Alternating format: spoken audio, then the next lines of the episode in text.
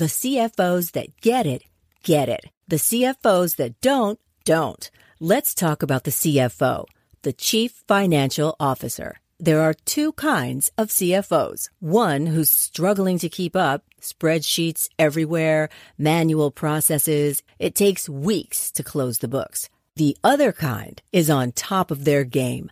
Automated reports, inventory, commerce, and HR flow into the financial model seamlessly. NetSuite is everything you need to grow all in one place. That's why NetSuite is the number one cloud financial system used by over 28,000 growing businesses. 93% of businesses increased their visibility and control after upgrading to NetSuite. Head to netsuite.com slash C-suite for a special one-of-a-kind financing offer. That's netsuite.com slash C-suite. netsuite.com slash C-suite.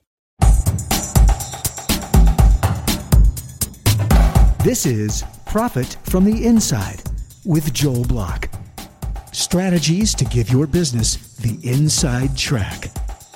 And now, here's your host, Joel Block.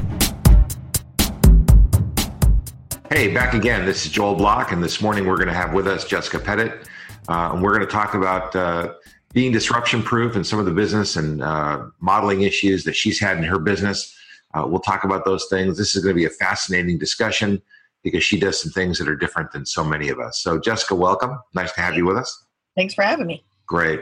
Hey, so uh, why don't you just introduce yourself real quick? Tell us a little bit about yourself and kind of what it is that you do and what you're out there uh, making happen. Absolutely. So, I'm an entrepreneur and I work with businesses, organizations, and associations to be able to handle difficult situations or difficult topics, either through consulting work or working one on one coaching or training and speaking. Fantastic.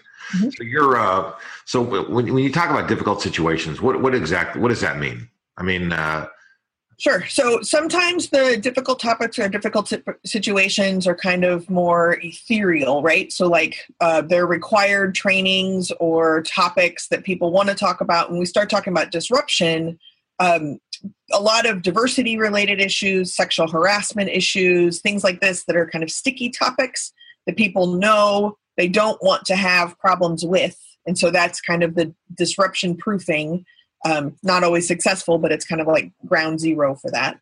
And then the other piece is when something does happen. So disruption has occurred, whether it's in business flow, they're losing customers, they have a lot of employee turnover. Like, what is going on? Something has happened. They don't know what's happened. So then I come in and kind of figure out what happened. And then we build the steps so it doesn't happen again. And then the third angle of my business is when it didn't happen to you, but it happened to one of your competitors or a company that you benchmark yourself against. And so you don't want to be them. So you now you're trying to like beat it before it happens.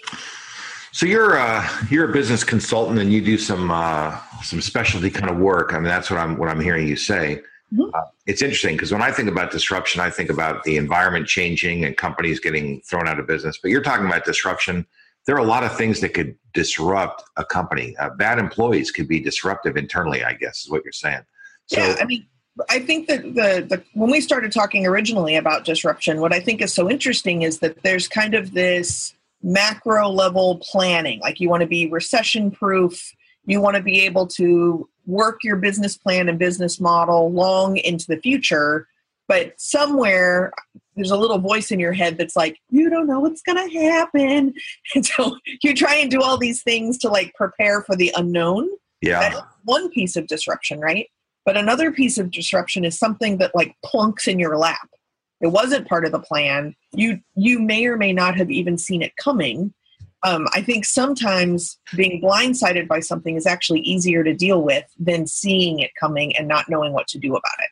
Yeah, you know that that's this. You know what's interesting um, is I think about disruption as kind of an external thing coming onto the inside. You're talking about something on the inside that uh, you know is is very damaging, and, yeah. and, actually it's it's very interesting. This is fascinating because uh, problems come from the outside, but they also come from the inside. Mm-hmm. So so what are some of the big problems that you see? What are things that companies deal with, and you know what are some of the things they can do to solve those problems? What happens? Sure.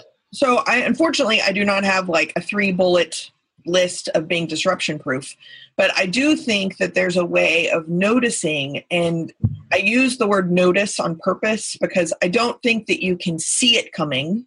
And I think even even like when I was building my own business, I'm originally from Texas, and so I think my kind of mental plan as I was building my business was kind of building a fort on a hill so that I could see competitors and success and customers like coming slowly up the hill and be prepared kind for them. Kind of like your own little Alamo, huh? Right, exactly. That's exactly what I pictured. Except the Alamo is like next to a McDonald's now, so that doesn't work current stance. But yes, that's what I pictured. But the reality is is that when I started building momentum, um, I did not see it coming up the hill in some slow, organized way that I'd planned for. It was like a comet came smashing down, and all yeah. of a sudden, five years later, I like like caught my breath. But I was successful and was turning a profit, and customers were falling out of the sky, and that is also disruptive because I didn't have a plan. I don't. I didn't have strategy. I didn't know how I was going to keep this going. Right. So I do think the external thing is really important. But one of my specialties and the kind of stuff that I prefer to do is when there's the tremors, or some people refer to it as the internal cancer, and they can't name it and they can't find it, but they can't retain their employees. Customers aren't loyal they're uh, wasting a lot of resources or money and they can see that happening on paper but they don't know where it's coming from. I love that uh, concept of internal cancer. I mean i mean that is very vivid. That is a very graphical image that we all can relate to. Yeah well an organization that i was just working with i was supposed to be doing some like board development teamwork kind of thing because it fit into their big external plan and when I came in, what I realized was is that there was a an affair triangle happening in the leadership team. I mean, between some of the people. Three people. One person was sleeping with two people. And what's amazing is those three people are the only people that thought it was a secret. So That's probably like, always the case. Yeah. So I walked into the room and I was like, ah, something's going on right? So then when i did my one-on-one interviews yeah. people were referring to like favoritism or like i am not part of the group or whatever. Like these kind of things really are toxic. And, and it really it really uh, it must affect the way that their their morale and uh, their enthusiasm and all the other things. Absolutely. And yeah. as i kept digging there was a fourth person who had been having an affair but they broke it off and now these two were still having the affair except they didn't know about each other so this now, is a this is a quite a friendly company i guess right right now so everything was consensual so i mean yeah. that's also important right is that when it's quid pro quo or yeah. that's a completely different kind of disruption but even consensual amorous relationships really impact not just team morale but how that team works how they solve problems in the moment when they need to solve something with a customer or a client, they don't feel like they have a team to go to. So when you have a team of mavericks, you things get way more expensive you start losing profits and the client or the customer on the other side of it is like i don't know what happened but i used to be able to pick up the phone and like i got immediate customer service and now it feels like the clients or customers will tell me it feels like all of a sudden i'm like walking in a swamp and it's just sticky and harder to get through. So I'm just going to go someplace else. You know, uh, I always thought that uh, you're more about diversity than uh, than than solving these kinds of problems. I mean, are these are these things kind of related? In my opinion, they are. Um, I think that I had a very limited definition of what a diversity trainer does. But when you really start talking about power and privilege and communication and teamwork, all of those things come together. It's the same skill set. And so I may very well be talking about, I worked with a hospital, for example, where they had a really toxic work environment in the children's emergency room. Mm-hmm. And so what was amazing was when the emergency lights went on and an ambulance came in and brought a kid in, it was like a synchronized ballet. But the second it wasn't an emergency and they were in different bays in the ER, it was toxic and awful and horrible. Wow. Some of that was around gender, race, class, education, experience on the ward for sure. But the real root of the problem was that they didn't have strong leadership. Right? So So, well, there there are uh, listen there there are a couple of big lessons from that. Number one, uh, and I think the United States of America has this problem. You know that uh, when there's nothing going on, we all you know pick little fights with each other. But when uh, you know when push comes to shove, uh, we do we do come together and, and and be a team. And that's one of the things that we all have to remember is that at the end of the day, we are a team. Mm-hmm. And, and, that emergency room, I mean, listen, when push come to shove, they they were a team. I'm not saying that the rest of the day is okay, mm-hmm. but at least if they didn't come together then that would be a whole different problem wouldn't it well yeah and to quote one of the nurses there's also video cameras in the emergency bay yeah so they're held but what that means is they're held accountable for their behaviors sure um, sure well you know this this uh, this actually has gone in a little different direction than i thought i mean I, I so often think about a disruption as being an outside force that we have to adapt to mm-hmm. but there are so many things that are internal that can be disruptive so, what are some other uh, situations? And, and, and I want to know specifically how do you fix these kinds of problems between people? When people, uh, listen, I'm in the money business. I mean, everything I have to do with is money, you know, it, it's different. I don't deal with human resources related problems. Human capital is a whole different thing than mm-hmm. financial capital. Uh, both important, but they're, they're just different skills. And, and so it's very fascinating for me to kind of get your take on human capital. How do you uh, fix these kinds of problems when you come across them?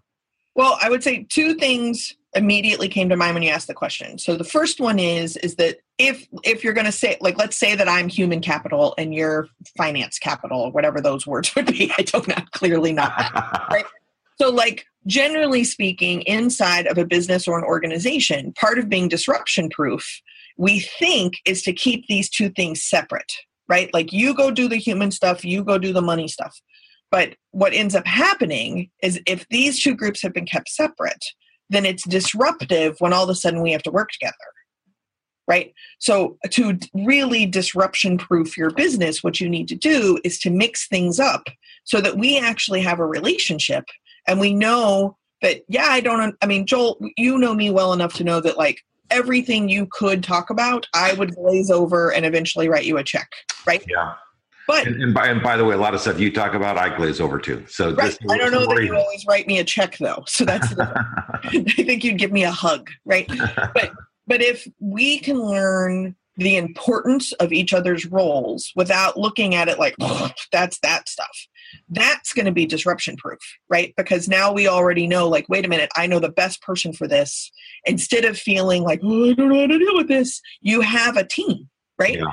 So infrastructurally wise, that's really important. The other piece, you know, you know what kind of makes me uh, think here is that uh, you know putting uh, the human capital, the financial capital, and all the other entities. I mean, I'm also uh, big on you know kind of combining and having uh, you know overlaying skills because remember i'm entrepreneurial entrepreneurial people really kind of have overlaps they don't get siloed the way that corporate right. people do and that's a real problem for corporate people and I, would like to help them learn to be less siloed and more into uh, kind of mm-hmm. the overlap thing but it's almost like a feng shui in, in a certain way you know you talk about uh, there's kind of a, a rhythm about how uh, you know people need to get together and, and, and get along and, and, that they all need to have certain respect and understanding and uh, certain knowledge about each other's environment so that they can maximize the opportunity for the good of the whole company. Right. And it's more expensive to not do it than the time and treasure it takes to provide that space, right? Mm, so, very fascinating. On, kind of a macro level, that's one thing. The, the second piece that I would say, and I think it's funny, is that in business worlds, I always hear follow the money. So, what I would say is follow the problem, right? So, let's go back to that emergency room for just a second. So, one of the things that is costing a lot of money is waxing the floors. And so they have stopped waxing the floors. It's certainly daily. Now they try to do it like once a week. So, what ends up happening is the housekeepers, so one in particular has worked at that ER for 36 years. So, for 36 years, she has waxed those floors as dictated by the amount of staff she has. Every day supply she has until she wasn't allowed to do it every day anymore because it was too expensive because it took her too long. So they just cut it back. So her morale goes down because she feels it's not as clean as it used to be. Right?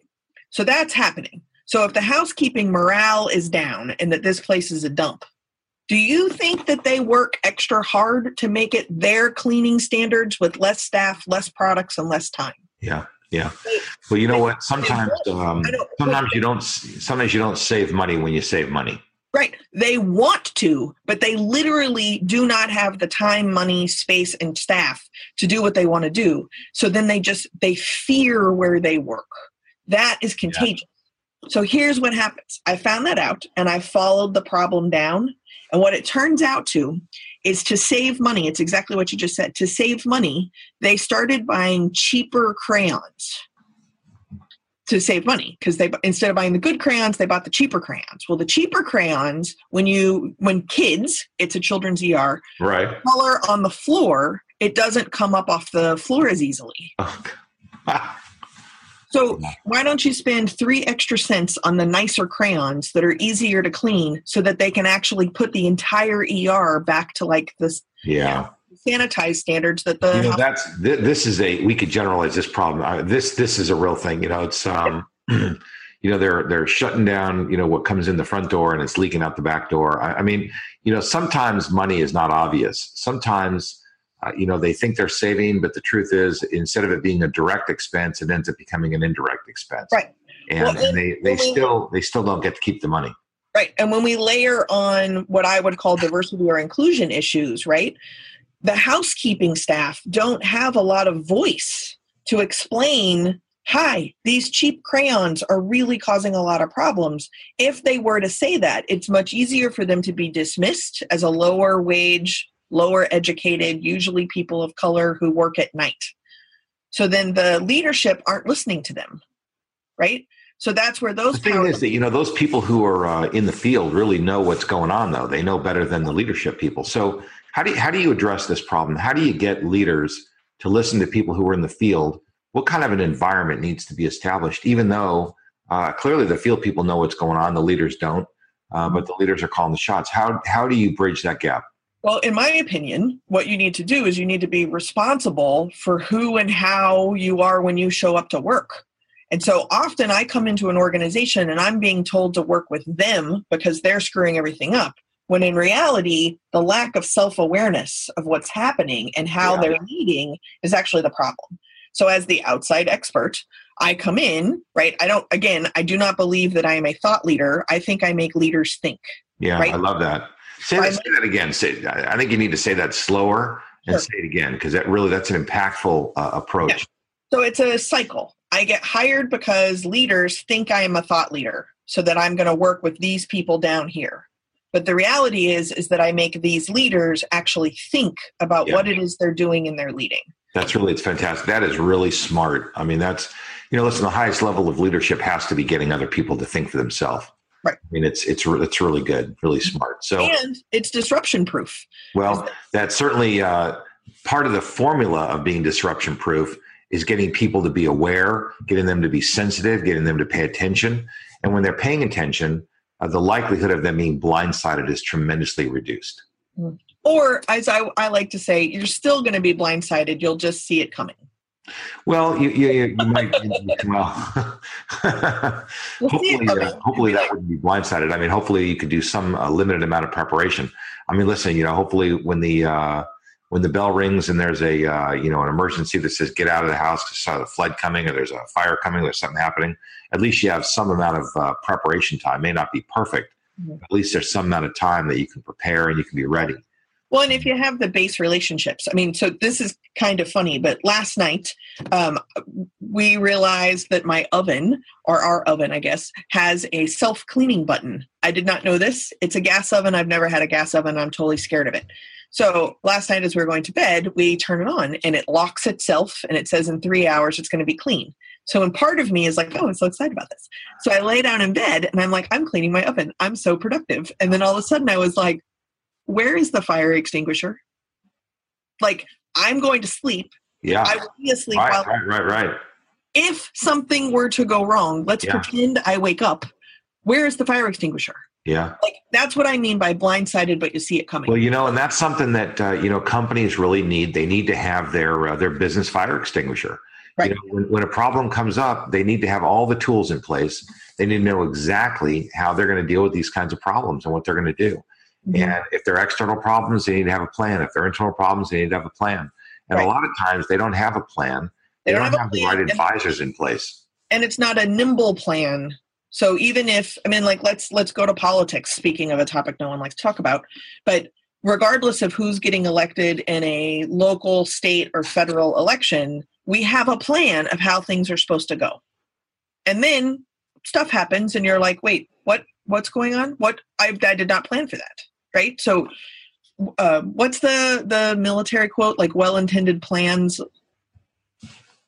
always change. Yeah, you know what?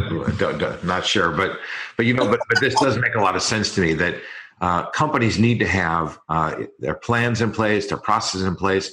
If you've got good plans and process, you can be a little bit nimble and you can kind of jump around as as things happen, and, and you need to kind of uh, you know just kind of go with the flow. But if you don't have everything organized in advance, if there a lot of thought hasn't been done, and, and kind of what you're talking about, what I'm kind of getting from you is that you, you need to have uh, not just plans and process, but you also need to have uh, you know certain kind of rhythms organized between people. There needs to be a certain amount of bonding that takes place where people trust each other to do the right thing at the right time. Mm-hmm. So there's a lot going on. This this turned out uh, this is a very fascinating discussion because well, really it really brings the uh, concept of disruption to internal issues instead of only external ones. Right. Well, and what you're talking about that I think is important when you're talking about plans is we often have external plans. We don't typically have internal plans. But again, with this division, is my human capital kind of people are much more likely to have an internal plan than an external plan, and y'all's people are much more likely to have external plans but not internal plans. Right, right. right. And we're terrified on some level to do the other one.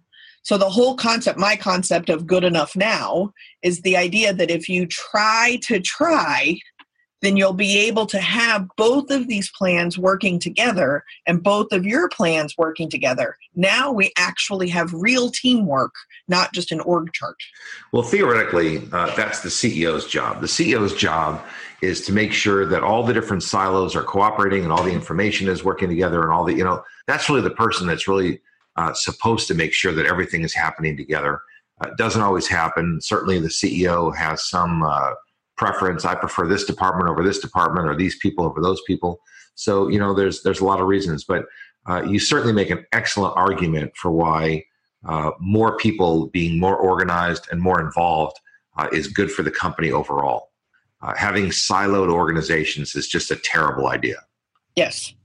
So, hey, listen, why don't we why don't we wrap up? You want to uh, uh, make it possible for people to get in touch with you, you want to share some information, we'll uh, we'll put it on the website. But you want to just give us any info? Sure. My name is Jessica Pettitt. Thank you again for having me as a sure, guest. Sure. And I always give out a texting number just in case people have any questions I can ever help. You can always. Yeah, please do. Uh, it's 202 670 4262. 202 670 4262. I get texts all day long, so it's not my cell phone number. You can text anytime. Otherwise, email me at jess at goodenoughnow.com. So people can get a hold of you and uh, reach out for questions. Well, listen, thank you very much. Really appreciate you uh, uh, sharing some ideas, and uh, I'll look forward to being in touch with you again soon. That'd Thanks so much. Thanks so much. Take care.